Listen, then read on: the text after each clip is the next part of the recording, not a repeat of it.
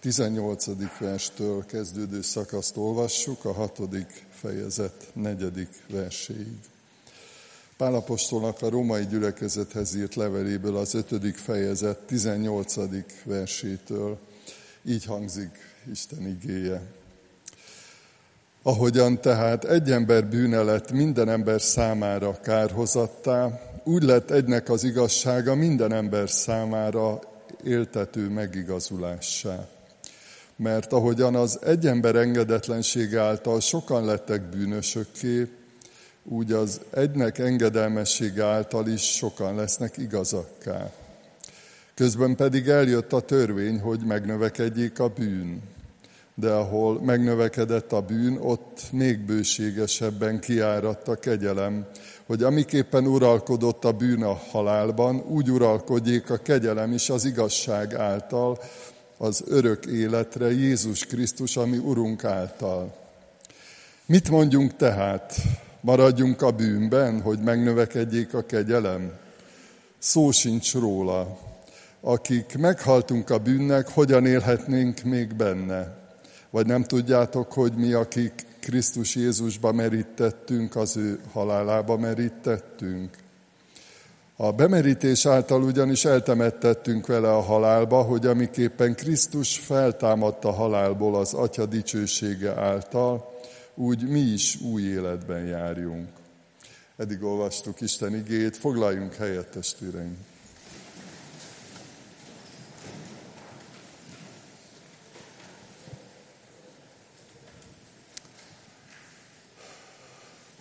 Kedves gyülekezet, kedves testvéreim, kedves vendégeink, az imaórai közösségben is a, a bűnbocsánatról volt szó, arról, hogy szükségünk van Isten ajándékaira, szükségünk van a bűnbocsánatra, és most is ezt a gondolatkört vagy témát szeretném folytatni. Ez ma nem népszerű téma, a bűnről vagy a bűnbocsánatról beszélni, mert egy olyan világban, egy olyan eszmerendszerben, ahol állítólag minden relatív, minden viszonylagos, és hát van, akinek ez a jó, van, akinek más a jó, egyfajta szabadság, a Biblia tanítása szerint szabadosság az, ami emögött van. Mégis azt gondolom, hogy a, az idők során bebizonyosodott, hogy akkor is, hogyha telt az idő, teltek az évtizedek, az évszázadok, és most már az évezredek, azóta, mióta mi megváltunk itt járt ezen a földön, mégsem vehetjük le a napirendről ezt a témát, a bűn, a bűnbocsánat, a megváltás témáját, mert hogy valóságos szükségről van szó, az embernek a valóságos kérdéseiről, problémáiról és szükségleteiről. Ez a szakasz, amit felolvastam a Bibliában, alapvető kérdéseket tárgyal, és azt gondolom, hogy ugyanúgy a bűnről és a kegyelemről fontos ma is gondolkodnunk. És az az egyik vágyam, vagy célom, hogy ne csak elméletben gondolkodjunk erről, és megállapításokat tegyünk, vagy átgondoljuk, hogy mi a lényege a bűnnek, a bűnbocsánatnak, a kegyelemnek, természetesen ezek is nagyon fontos gondolatok, hanem azt szeretném, hogyha mindannyian egy picit önmagunkba néznénk ma. Akár olyan módon, hogy visszaemlékezünk a megtérésünkre, arra a pillanatra, arra a csodára, amikor Isten megszólított minket, amikor elfogadott minket, amikor megtisztított, amikor megváltoztatta az életünket, amikor betöltött az ő szent lelkével és más emberré tett. Akár olyan módon is érintettek lehetünk ennek az igének a hallatán, hogy most éppen van valami küzdelmünk van valami olyan kísértésünk, vagy éppen bűnünk, lehet egy harag a szívünkben, lehet egy rendezetlenség a családi kapcsolatainkban, sok minden történik velünk az évek, az évtizedek alatt. De hogyha ezzel szembe tudunk nézni, és őszinték vagyunk Isten előtt, és őszinte szándékkal nyitjuk ki a Bibliát ma délelőtt, és őszinte szándékkal nyitjuk ki a szívünket is, mint egy röntgengép előtt egy érdekes helyzet az, amikor egy röntgen vagy ultrahang vizsgálatra elmegyünk, és akkor beállunk egy gépbe, vagy éppen ha olyan a gép, akkor befektetnek minket, és akkor belelátnak a, a szerveinkbe, tehát belül is, amit kívülről nem lehet látni, nem lehet érzékelni, azt is meglátják. A vizsgálatokból sok minden olyan kiderülhet, ami szabad szemmel nem látható. Ilyen a, az Isten előtt való megnyílás is, hogy mi azt mondjuk, hogy Uram, vizsgálj meg engem. Ugye van egy ilyen Zsoltár, emlékszünk erre. Világíts át, nézd meg, nem járok-e téves úton. Őszintén ezt akarom, tiszta akarok lenni, rendezett életű. A bűnről néhány igét és gondolatot hadd elevenítsek fel, segít nekünk újra és újra beazonosítani egyrészt önmagunkat, másrészt a, a Szentírás alapvető igazságait. A kegyelemről szóló tanítás a bűnről szóló tanítással kezdődik. Mert ha nem értjük, és nem tudjuk, hogy mi a bűn, és hogy miért fontos letenni vagy megszabadulni a bűntől, a bűnös állapottól, akkor nem fogjuk érteni a kegyelmet sem, Isten kegyelméről szóló tanítás sem. Az Úr Jézus tanított többször a, a bűnről, és az egyik mondatában, a János 16.9-ben olvassuk ezt, azt mondta, hogy a, a bűn az, hogy nem hisznek én bennem. És ugye ezt is, hogyha mi mai világunkba, kultúránkba, gondolkozásmódunkba elhelyezzük, akkor hát elég ijesztő, mert hát erre szerintem ma a környezetünkben senki nem gondolna, hogy a bűn lényege vagy forrása a hitetlenség. Ami azt jelenti, hogy kikerültünk Isten szeretetének, vagy inkább így mondom, Isten hatósugarának a közeléből, az önzésünk, a, a, a hitetlenségünk miatt visszautasítottuk őt. Ezt úgy fogalmazta meg szintén János evangélista, hogy az övéi közé jött, de az övéi nem fogadták be őt. Nem kellett nekik Jézus, visszautasították őt.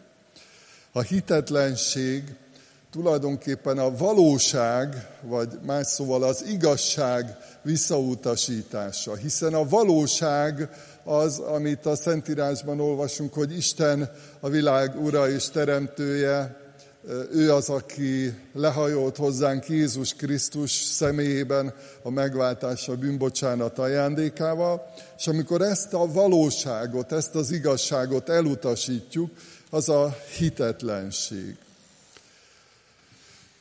Vagy másképpen fogalmazva úgy is mondhatnánk, erre is van bibliai kifejezés, az Istennel szembeni ellenségeskedés ahogy visszautasították őt, ahogy megharagudtak rá. És az a megrendítő, megdöbbentő ebben a, az elutasításban, vagy visszautasításban, hogy gondoljatok arra, hogy voltak olyan nagyszerű csodák, mint erről is hallottunk az imóra, Lázár feltámasztása, és voltak, akikben felerősödött a gyilkos indulat Jézus Krisztussal szembe. Ugye a mi emberi logikánk szerint valahogy ennek ebből annak kellett volna következnie, hogy hát ha látják, hogy Jézus milyen hatalmas dolgokat tesz, hát akkor megtérnek. Azt nem. Még jobban meggyűlölték. Nagyon megrendítő ez a, ez a valóság. Hogy ilyen módon megutálták még a csodák, a jó tettek láttán sem enyhültek meg, nem gondolkodtak el, annyira kemény volt a szívük. Ez egy döbbenetes dolog, hogy a bűn, a, a hitetlenség, az istentelenséghez való ragaszkodás milyen keménységet tud bennünk eredményezni. És nagyon érdekes, hogy csak ezek után beszélünk a bűn cselekményekről, illetve a Szentírás tanítása szerint a közgondolkozásban ma sokkal inkább úgy van, hogy ha halljuk ezt a kifejezést, hogy bűn, akkor mindjárt arra gondolunk, hogy tudom, zsebtolvaj, vagy bolti lopás, vagy nagyban adócsalás, mit tudom én. Tehát, hogy egyből valami bűn cselekményre gondolunk, és a Biblia tanítása szerint a, a hitetlenségnek, az Istennel szembeni ellenségeskedésnek a következménye az, hogy lopás, hazugság, paráznaság, tisztességtelenség, tehát hogy van, hogy nyomon követhető, megtalálható az ember életében.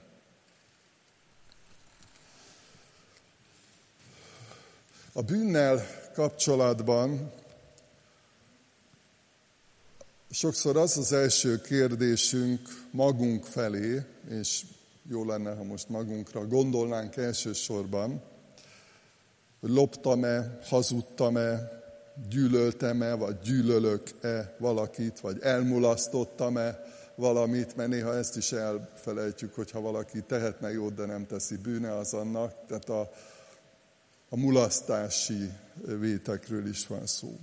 És nagyon tanulságos, hogy amikor a, a bűnről gondolkodunk, akkor elsősorban a, a Szentírás alapján ilyen kérdéseket kellene feltenni magunknak, hogy van-e kapcsolatod Istennel? Megbékültél-e vele? Szereted-e az Urat? Szoktál-e vele beszélgetni? Örülsz-e a bűnbocsánatnak? Hálás vagy-e Istennek a gondviselésért, amikor leülsz reggelizni, ebédelni, vacsorázni? Olyan rohanásban vagyunk sokszor már, hogy csak bekapkodjuk az ennivalót, azt megyünk tovább, vagy húzunk, mint a vadlibák, ahogy szokták mondani. És sokszor arra sincs időnk, vagy nem szánunk rá időt, hogy, hogy megálljunk, és azt mondjuk, hogy Uram, köszönöm, hogy gondoskodsz rólam, köszönöm ezt a szelet kenyeret, vagy ezt a pohár vizet. Kávét is meg lehet köszönni szerintem. Tehát a, ami, ami ízlik, ami örömet ad, ami, ami Isten ajándéka. Van-e szellemi kötődésed, kapcsolatod, közösséged, sokféleképpen lehet ezt mondani, Istennel, aki meghatározza azt, hogy hogy gondolkozol, aki meghatározza a terveidet, ahogy a jövőre gondolsz, ahogy megfogalmazod a céljaidat, ahogy meghatározza a viselkedésedet, az emberekhez való viszonyulásodat, akár a szűk családi körben, akár egy munkahelyen, vagy éppen a munkához való viszonyodat, ahogy gondolkodsz, ahogy megéled a, a mindennapokban ezeket.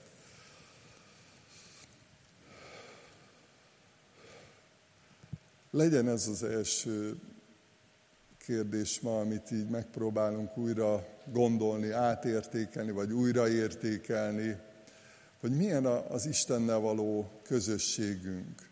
Ez, a, ez az információ áramlása, a szeretet áramlása, a bölcsességnek, a, az igazságnak, a valóságnak az áramlása megtörténik-e őszintén, ahogy Istennel közösségben vagyunk. Azt írja Isten igéje, hogy a szeretet a törvény betöltése. Ugye emlékeztek arra a mondatra, ez nem bibliai mondat, egy nagyszerű ember mondta, hogy szeress és tégy, amit akarsz. Tehát, hogy ha ez a része rendben van, akkor az is rendben lesz, ahogy gondolkodsz, ahogy viselkedsz, ahogy teszel valamit, vagy ahogy nem teszel valamit, amikor igent mondasz valamire, vagy nemet mondasz valamire. A szeretet a törvény betöltése. Az ember a, a bűnnel kapcsolatban sokszor keresett magának kibúvót. Ez egy titokzatos és, és szomorú és sajnálatos tény, hogy, hogy sokszor azt gondoljuk, azt érezzük emberként, hogy, hogy jó nekünk a bűnben, van haszna, vannak örömei az Istennel szembeni engedetlenségnek, meg annak a következményeinek. De nyilván az emberek mindig érezték valahol belül, ugye a lelkiismeretünk miatt, hiszen Isten teremtett minket, és ő adott nekünk lelkiismeretet is, és hogyha nem tompítottuk el, ha nem próbáltuk valahogy elnémítani, akkor mindig éreztük belülről mi emberek, hogy, hogy hát jó dolog a tisztaság, jó dolog a, a bűntelenség, jó dolog, amikor visszautasítjuk a, a kísértést, élvezzük a tisztaságot. De amikor valaki ragaszkodott a bűnéhez, és ez sokszor nagyon megdöbbentő, de egyházi vagy egyházinak mondott mozgalmakban is nyomon követhető, a mai napig is, hogy mindig keres az ember kibúvókat, vagy mentségeket, vagy olyan megoldásokat próbál kitalálni, nyilván bibliai idézeteket keresve hozzá, amik így benne hagyják, vagy ami miatt benne maradhat a tisztességtelenségben. Az egyik ilyen, amit szeretnék kiemelni, sok ilyen van, most csak kettőre akarok kitérni, ami nagyon meghatározó. A teológiában ezt úgy mondták, mondjuk, tanultuk, hogy a dualista gondolkozás. Volt egy olyan mozgalom az egyházon belül, mi szerint, hogyha védkezünk, akkor a testünk védkezik, tehát ha lop valaki, mondjuk zsebtolvaj, akkor a kezével lop, a testével lop, de a lelke attól tiszta marad. Utána nyugodtan tud imádkozni, nyugodtan tud énekelni. Tehát e- ezt nevezik dualista gondolkozásnak a bűn szempontjából.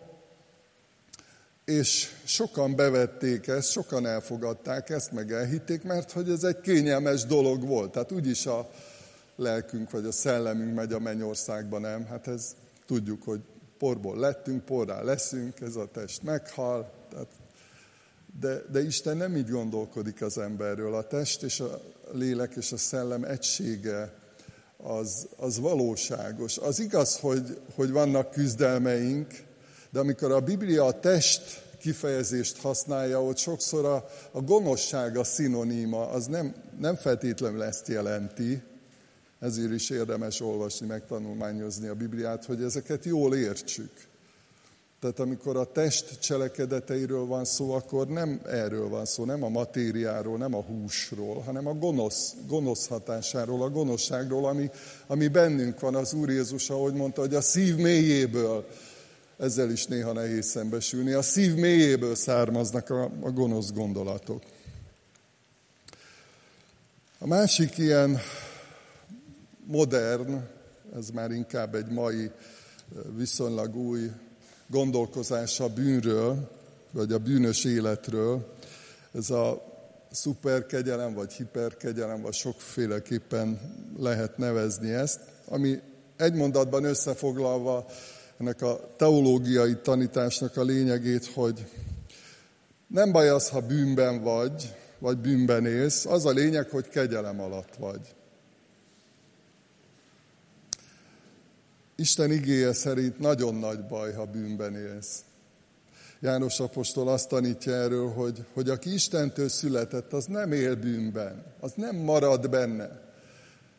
Hát ez, ez hasonlít ahhoz, mint amikor összekoszolod, szerelsz valami autót, vagy akármit, olajos, koszos a kezed, és akkor utána leülsz ebédelni, vagy vacsorázni, és hát ne, egyszerűen nem, nem érzed jól magad, hogyha olyan mocskos kézzel, szennyezett kézzel eh, fogsz meg egy szelet kenyeret. Tehát, hogy, hogy ez ugyanúgy a szellemi életünkben is így van, hogy egyszerűen, ha valaki megtért, újjászületett, eh, Isten gyermeke, az akkor is, ha elesik, mert előfordul sajnos. Nem örülünk neki, meg rosszul esik, meg magunkban is csalódunk, meg néha nem értjük az életet, meg ezt az egészet, de előfordul, hogy elessünk.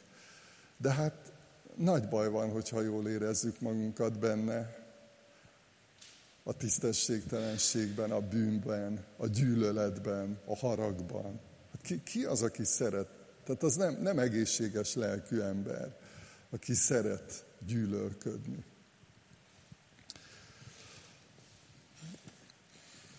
Nagyon nagy baj, ha valaki bűnben van, és szabadulásra van szüksége.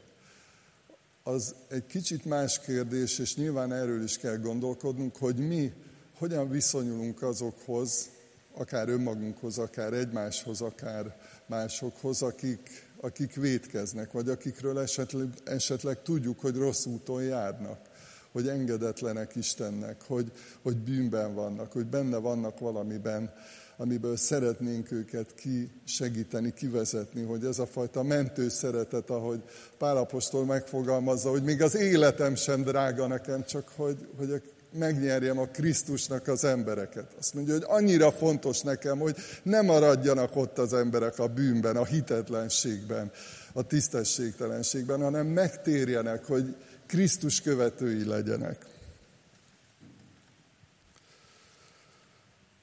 Nagyon tanulságos az a gondolat, amit itt olvastunk az ötödik fejezet végén. Uralkodjék a kegyelem az igazság által. Másik fordításban úgy is olvashatjuk, hogy a kegyelem az igazsággal együtt uralkodik. Tehát nem lehet kihagyni az igazságot, nem lehet kihagyni Istent, Isten gondolatait, amikor a, a bűnről, a kegyelemről gondolkodunk. A kegyelem az a legerősebb, nem a bűn, mindjárt erről is néhány mondatot mondok. A kegyelem a legerősebb, a kegyelem uralkodik, de az igazsággal együtt. Nem lehet a kettőt egymással szembe kiátszani, akkor se, hogyha ezt van, aki megpróbálja.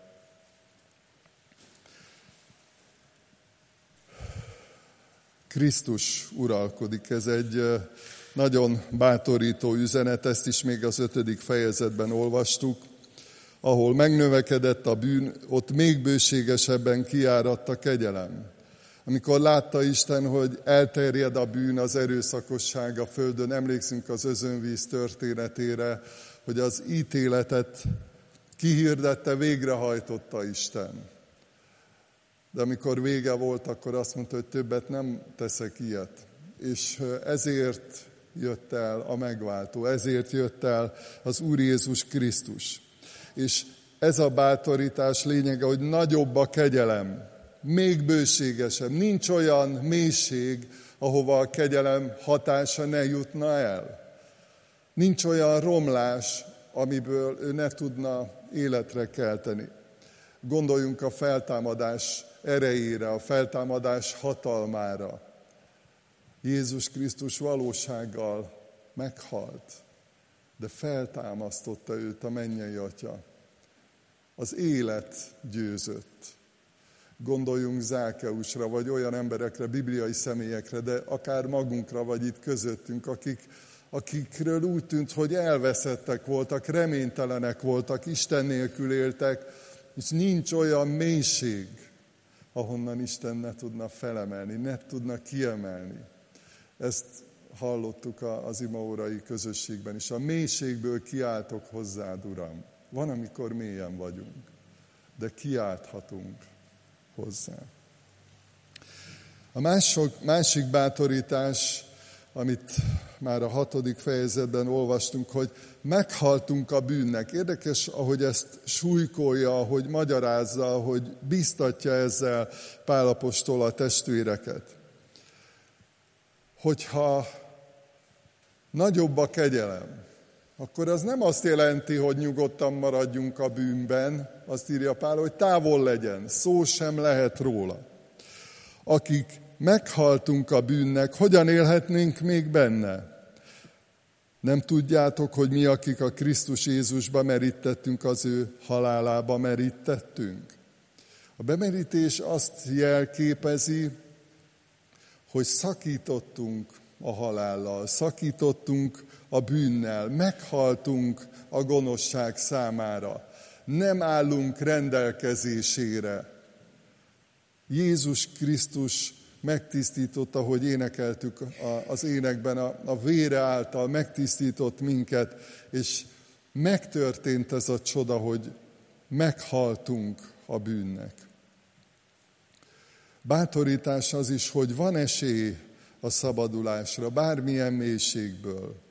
Az 50. Zsoltárban olvassuk, hív segítségül a nyomorúság idején, én megszabadítalak téged, és te dicsőítesz engem. Bátorít Isten, hogy kiálts hozzám, és meghallgatlak, és hív segítségül, és én megszabadítalak. A szabadítás ígérete ma is valóságos. És a következő bátorítás, hogy Isten képessé tesz minket arra, hogy új életben járjunk. Ezt olvastuk a negyedik versben, hogy a bemerítés által eltemettettünk vele a halálba, hogy amiképpen Krisztus feltámadt a halálból, az Atya dicsőség által, mi is új életben járjunk.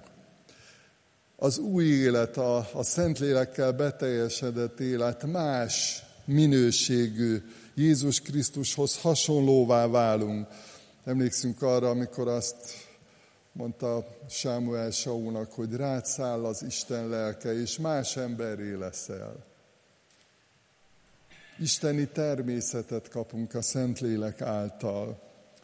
Tehát ő az, aki képessé tesz minket abban, hogy megváltozzon az életünk, és hogy így fogalmazza Pálapostól, új életben járjunk. Ezeket a bátorító üzeneteket vázlatosan még egyszer elmondom. A kegyelem hatalma erősebb, mint a bűn hatalma. Isten a mindenható, nem a gonosz, soha ne felejtsük el. Meghaltunk a bűnnek, emlékezhetünk arra, hogy megszabadított minket, lezártuk a múltat. Van esély a szabadulásra, kis botlás vagy bukás esetén, meg nagy botlás esetén. Van lehetőség esély a szabadulásra, és képessé tesz minket arra, hogy új életben járjunk. És ilyenkor szokott következni ez a kérdés, hogy na jó, de akkor mit csináljunk? akkor mit kell csinálni? Ugye mindig, mindig egy nagyon izgalmas dolog, amikor gondolkodunk, elmélkedünk, és, és reméljük, hogy megértünk valamit, vagy még többet megértünk az Isten gondolataiból. Na jó, de mit, mit kezdjünk vele? Az első bátorítás, vagy biztatás, vagy erre a kérdésre válasz, hogy mit tegyünk, hogy szükség van döntésre, egy alapvető döntésre Isten mellett, de később a kísértések idején is vannak olyan élethelyzetek, amikor döntenünk kell. Ahogy Jakab apostol megfogalmazza, engedelmeskedjetek Istennek, álljatok ellene az ördögnek, és elfut tőletek. Döntéseket kell hozni. Kire hallgatunk? Kinek akarunk engedelmeskedni? A másik tennivalónk, most mit tegyünk, így fogalmaztam, akik ismeritek az igét, mindjárt eszetekbe is jut sok minden, a, a Jézus Krisztussal való azonosulás, tehát a, a céljai, az érzelmei, a tervei, a gondolatai, a, a szolgálata, mi a megtéréssel együtt Jézus Krisztushoz kapcsolódtunk, ahogy Pál fogalmazza, hogy többé nem én élek, hanem Krisztus él bennem. És ez nem csak azt jelenti, hogy van egy új barátom, vagy van egy új társam, vagy van megváltóm, hanem azt jelenti, hogy én is azt akarom, amit ő. Nekem is az jelent örömet, ami neki a célokban, a gondolkozásmódban, az érzelmekben, azonosulok vele és a szolgálatban. És a folyamatos Istenkeresés, ez az, amire a bevezetőbe utaltam, hogy, hogy a, a, a bűn az, amikor elhidegülünk Istentől. És a, a folyamatos Istenkeresés, ez a, ahogy Pál más helyen megfogalmaz, hogy szüntelenül imádkozzatok, ez a szüntelen és állandó kapcsolat, ez jellemző ránk, vagy jellemző, jóha jellemző ránk. És az utolsó a személyes küldetésben járás, hogy, hogy gondoljunk arra, mert hogy a, a bűn elleni harcban nem csak az számít, hogy van-e megfelelő ismeretünk, és azonosulunk-e Jézussal, hanem az is, hogy a helyünkön vagyunk-e hogy azt csináljuk-e, amit, amit Isten ránk bízott. Tehát a küldetés. A küldetésben járás. Én biztos vagyok benne, hogy nektek is van nagyon sok ilyen tapasztalatotok, nekem is van, hogy, hogy amikor a helyemen vagyok, amikor oda megyek, ahova Isten küld, amikor azt csinálom, amit ő mond, akkor sokkal védettebb vagyok. Sokkal védettebb vagyok. Mert hogy a helyemen vagyok. És hogyha bizonytalan vagyok, ha másfelé indulok, ugye Jónás történetét ismeritek, volt egy világos küldetés tudata, de másfelé indult el, hát ott aztán volt minden. És van minden, ma is így van, hogyha nem a helyünkön vagyunk, ha nem oda megyünk, ahol az Úr mondja, akkor ott lesz vihar, bána, nem biztos itt Magyarországon, de, de sok minden. És ezzel az igével zárom, amit az előbb is idéztem már. Engedelmeskedjetek Istennek, de álljatok ellene az ördögnek, és elfut tőletek. Közeledjetek az Istenhez, és közeledni fog hozzátok. Most imádkozni fogunk, néhány pillanatig legyünk csendben, fogalmazzuk meg magunkban a választ Istennek, és a végén majd lezárom.